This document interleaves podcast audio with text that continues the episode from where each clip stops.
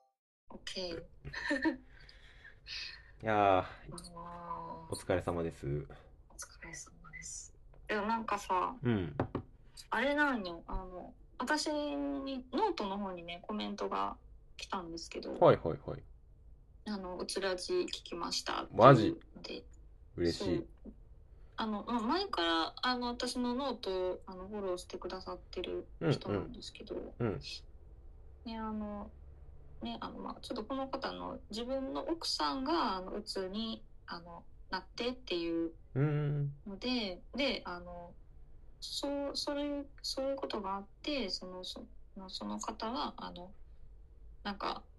うん。あの、なんていうかな、その、もっとその精神疾患の理解が進んだ世の中になったらいいなっていう思ったみたいで、うんうん。奥さんがいろいろ、あの、いろんな壁にぶち当たってきたっていう中でね、うん。で、あの、発信をされてるっていう人なんですけど。えー、素敵じ ゃない。すごい素敵やなと思ってそうでなんかすごいこの人はなんかそのなんか世の中の社会構造ななんでこうなんやろみたいなって考えうんるすごい人で、えうんめっちゃなんかね影響されてますね私 もー、えー、ちなみにどんなコメントだったんですかえっとねコメントはうどうやん。ったっけなうーんと僕にもシェアしてくださいよ。いやほんまやなそれなこれなシェアできたら簡単にシェアできてあ読み上げますわはい。えーポッドキャスト拝聴しました。面白かったです。えーはい落ちるとなぜ、んあ、聞こえてあま、すか聞こえてますよ。う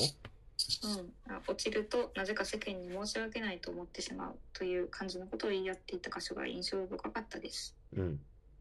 えー確かにうつ病の方は申し訳ないと、えー自分を責めてしまっている印象を持っていますと。うんうん。うん、あのただその世間ってこう人間のみが共通する極極めて特殊な概念ですよね。 なるほうつ病のど。本質そううつ病の本質ってむしろ社会構造にあるのかなと思いたりますって、おうー、ん、すごい視点ですね。そう確かにって私は思ってうつ病は社会構造が原因だと。うんうーん、まあ、そうですよね。まあ、簡単に今の社会の流れを考えると、なんだろう。核家族化というか、女性もどんどんね、働きに出て、その共働きが増えて、あの、今までその、ね、おじいちゃんおばあちゃんとかと一緒に暮らしてた人たちが、その、ね、普通のお父さんお母さんと子供しかいないみたいな状態で、お父さんお母さんが働きに出たら子供はやっぱ寂しいじゃないですか。そうねなんかそういうその愛情がうまく循環しない構造になったからこそ愛情を求める人が増えたんじゃないのかなって個人的には思いますけどね。ああそれめっちゃ思うわ、うん。うんなんか社会構造って聞くとさ、ちょっと難しく感じちゃうじゃないですか、どうしても。うんでも意外とその見方を変えるとさ、単純にその共働きが増えて、子供に構う時間が減って、えーとか、あとはその学歴社会になって、その頑張ってる子が愛されるみたいな状況になったから、頑張り続けないと愛情がもらえない。で、頑張れない子はどんどん淘汰されていくみたいな社会になったから、うつ病が増えたみたいな見方もできますよね。ありますよね確かにいや自分の周りにもいるんですよあのうん、あのーその本当に核家族で、うん、うん。あのーそのおじいちゃんおばあちゃんだったりっていうあの人たちからもう遠く離れたとこ都会でこうあの子育てをしててうん、うん。であのまあ両両親共働きうん、うのん。状態でこう生活してて、うん、であのお母さんあのその子育ていろいろしながらいろいろっていうのであの、えー、とそのお母さんが鬱になっちゃったとか。ああ、うんやっぱそういうところもあるよね。そうそう。で、その、あの、それを機に、あの、えっと、それと、えっとね、旦那さんが、あの、なんか、その、奥さんがうつになっちゃったというタイミングでうん。あの会社が潰れてしまったらしくてコロナ禍の影響でわお。そうでもかなり絶望的な状態になったんですけどうん。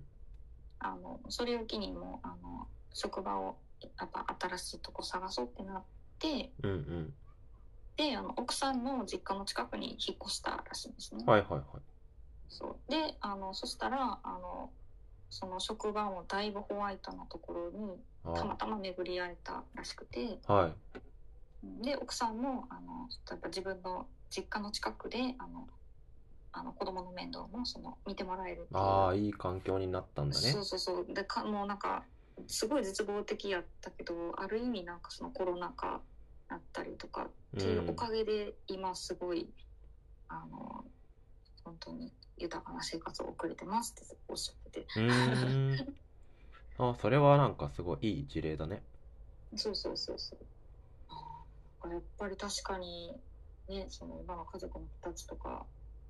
そのコロナ禍とかねそのあのその話からわかるのもさ、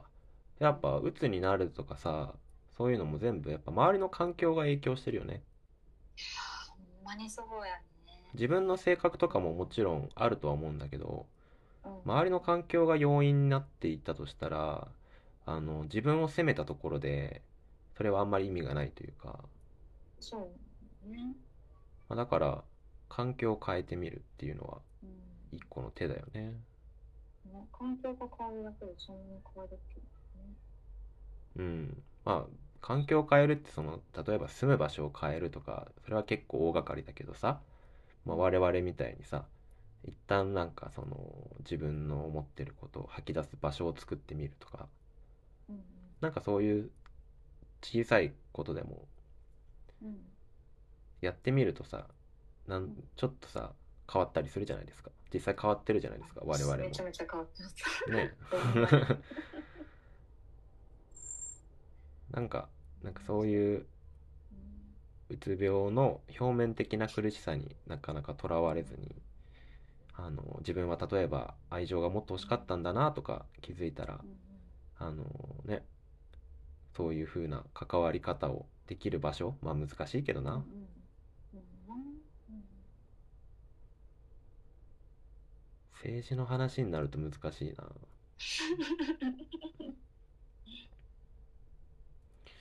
なるほどね。でもそういう事例があるって聞くと、なんか、それを知ってるのと知らないのじゃまた違うもんね。うんうんなんかどうしてもさ、うつの時ってさ、前アンズさんも言ってたけどさ、うんもう、この苦しみを味わってるのは自分だけだとかさ、もううん視野がめちゃめちゃ狭くなるじゃないですか。もうそう本当に本当にああ、もうダメだ。なんか、なんか知んないけど、もう、もう死ぬしかないみたいな、もう選択肢がそれしかなくなるからさ。うんうーん。でもそういう事例がさ、ちょっと環境変えてみたらさ、あの、良くなりましたみたいな事例を知ってるとさ、なんか自分だけを責めるっていうことをねう、ん止められるかもしれないよね。うん本当にそうなんですよねあもしだからそれこそ自分らもさこうの、ん。こんなんやけどなんとかギリギリ生きてますっていうのをねもし誰かが聞いててうん。あそうなんやええんやこれでもみたいなうーん。思ってくれる人がねもしかしもし一人でもおったらね変わるんかなとかその点、そこはいい時代ですよね。ね、うん、簡単にシェアできて、我々も関東と関西で会ったことがないのにもかかわらず、電話をつなぎ、互いにふ、あの、今日は、今日も辛いねと言い合える世の中になったっていうのは、まあ、いい時代ですよね。そうですよねほんまに街で会ったことない人と こうやって携帯に向かって 喋り合ってるっていう本当に面白いけど、まあ、我々の今、セーフティーネットになってますから。そうなんですよあのこれ我々のセーフティーネットやから、はいねそうなんですよね。ああーめっーちゃほんまに聞き聞き聞いてるもんあのあのめり込んでる時に ねめり込んでる時に自分らのラジオめっちゃ聞いてますからでもさいっぱい聞いてるとさなんかもっと増やしたくならんなるねレパートリーさちょっとそろそろこの味も聞き直しすぎて分かってきたなっていうさそうお餅とかも分かって そうそうそうそだうそからうさどこのどこのそうああはいはいはいここねみたいなここでこうこれ言うんでしょみたいな分かっちゃうからさ聞き直してるとさなんか増やしていきたいっていう気持ちがね先行ししちゃうんですよねどうしても聞いてるとね、うん、聞いてるとね。違う、ほんまさ、そう、さっきさ、そう、しゅ、あの、ね、ゆすかが言うとったけど、うんあの。まあ、自分に優しく、ね、あの、なれたらいいよなって言ってたけど、うんなんかさ、やっぱ、自分。私はね、もうなんか、なかなかそれが。でき。ないというか。できてなさう。そうやねうん見てるとそんな感じするわそう。ただ、街で、自分以外の人に対してなら、いくらでも。ああそれもわかるうんコメントとか見ててわかる配信とかで休んだらええんですよってそんなもん そうお前それどの口が言ってるのほん まにそうかでも今日もね泣くぐらい辛かったってことはそれぐらいやっぱ自分を責めちゃったってことですもんねそうなんですよね。そうでしたね。うんそうなんよ。辛かったなそれはうんうん、ラジオ撮るっていうのがね、なかったらさ、あの、多分もっとめり込 んでまたブラジル行きですか片道切っブてラでジすルか行ってた。う。んでもどうなのその喋ってみてさちょっとやっぱ客観視できるわけじゃないですか自そうや分がね自分にちょっと厳しすぎるんじゃないかみたいなうんそれを今なんか話しててさ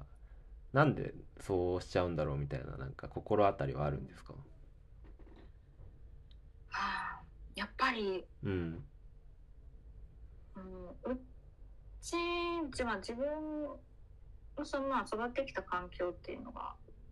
うんあのもう両親まででフルバあの共働きうんうんでもうなんというかねほんまにもう身を粉にしてずっと働いてたから、ああそうなんやうん一人っ子いや兄弟いるんですけど、うんうん両親がねどっちも先生やったんですよ。ああまああなるほ ど察したわうん、そうだからうあんの学校行っても家に帰ってもあのずっと学校って感じ。あー僕の知り合いにも両親学校の先生で娘さんが鬱になっちゃってる子人がいるからうんなんか多分ね多いと思う。多いよ。なうん。教育熱心だと余計そうなっちゃうよなそう。そのでそのだからやっぱりあのもうバリバリバリ両親がうん働いてきたっていうのをでやっぱりだからそのうんなんていうかなその職場でのストレスなんてもうえげつないわけですよ。まあ学校の先生なんてえげつないだろう ねうん、だからそれをその職場では発散できへんから、う持うち帰ってきて家の中で発散するっていうカオスそうカオスな状態やったのでそれを私がうんうんって話してうわーきつ いそれはきついてうん、なんか家の中でのカウンセラー的たちあーやっぱそんな感じだったんやなうん、そうだからそれをずっと見てきたからさやっぱりそのうんねあの働いてうんあの社会の役に立って、はいはいはい。でしないとっていう、ああ、なるほどね。うん、のがだからなんかこうっていうっていうのがない自分はやっぱり見捨てられてしまうってちょっと思ってきましたね。はいはいはいはい。なんかアンズさんの根源を見 た気がする。その過程でさ、そんな小さい頃からカウンセラー的な役割してさうんそのねまあ子供としてはやっぱ親として接したいのにさやっぱ先う生んとしての姿を見せられたらさうんどうしてもやっぱね甘えづらいしきついよねいやそうなんよだから反抗期とかもだから反抗するどころじゃなかったから、うーんうん、まさにあだからまさにじゃそうん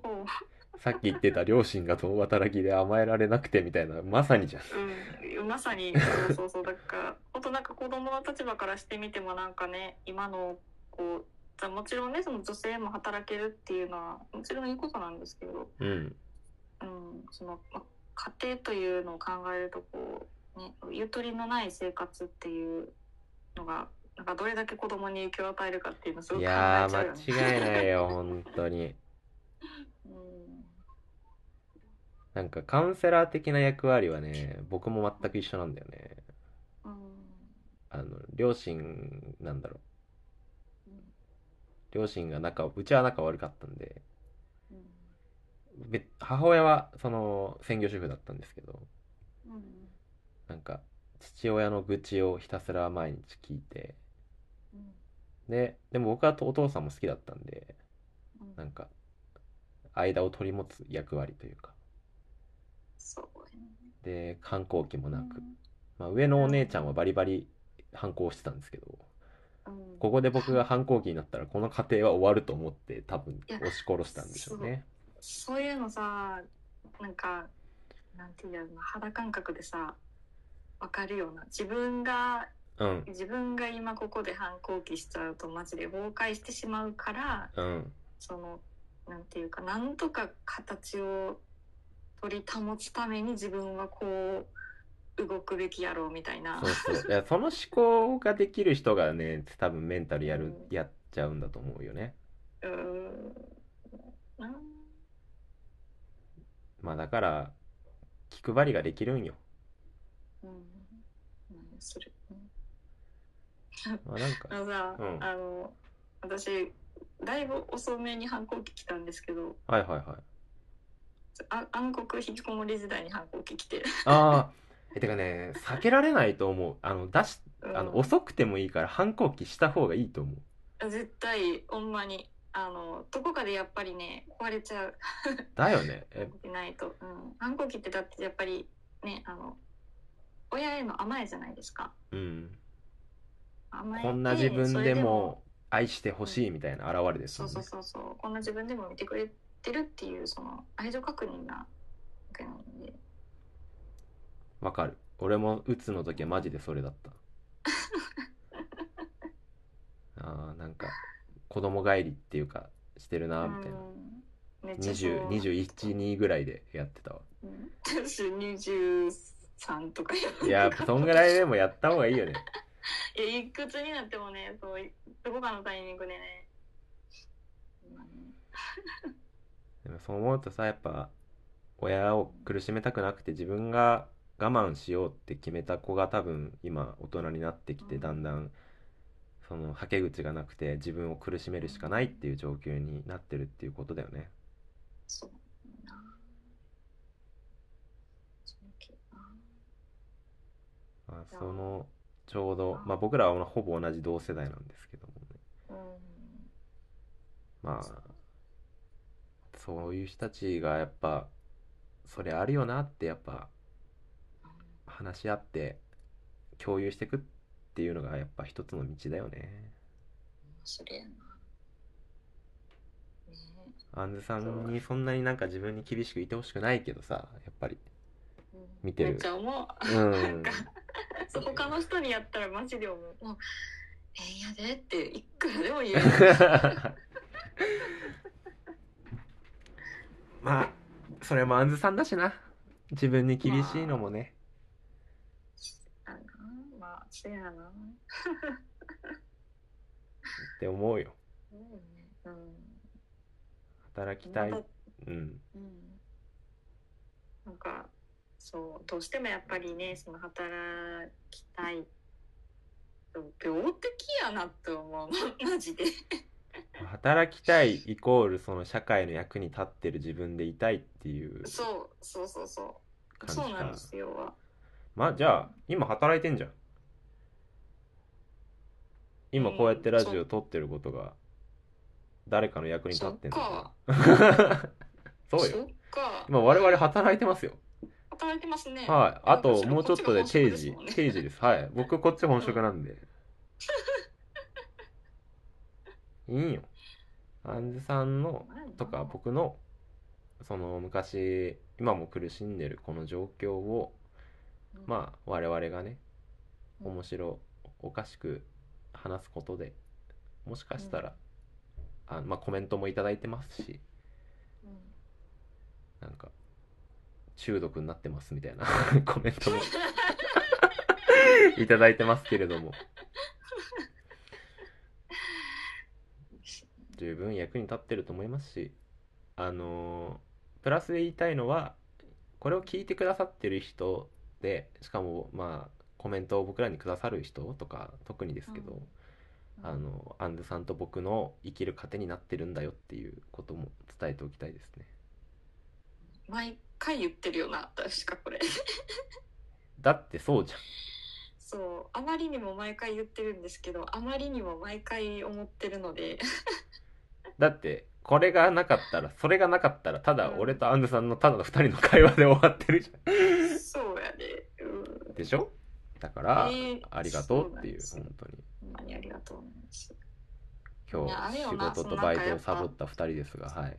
うん、何かしらさあの自分らみたい、まあ、自分らみたいな人間はさあのやっぱなんかあれよねその何か誰か人の役に立ちたいっていうそ思いがあるよう思っちゃうな、うん、でそれにさやりがいを求めて求めるのよね、本当にそ うん、うめっちゃわかるもうそれがあれ ばもうね時給10円でも働きますみたいやるやなるほんま 本当にわかるそう食事付きでだったらもう全然働きますうんみたいな感じなんで、そうなんですよそそのためやったらマジでいくらでも身身削りよみたいなね、うんぐらいになっちゃってる、うんまあ、だからアンズさんはもうあれよ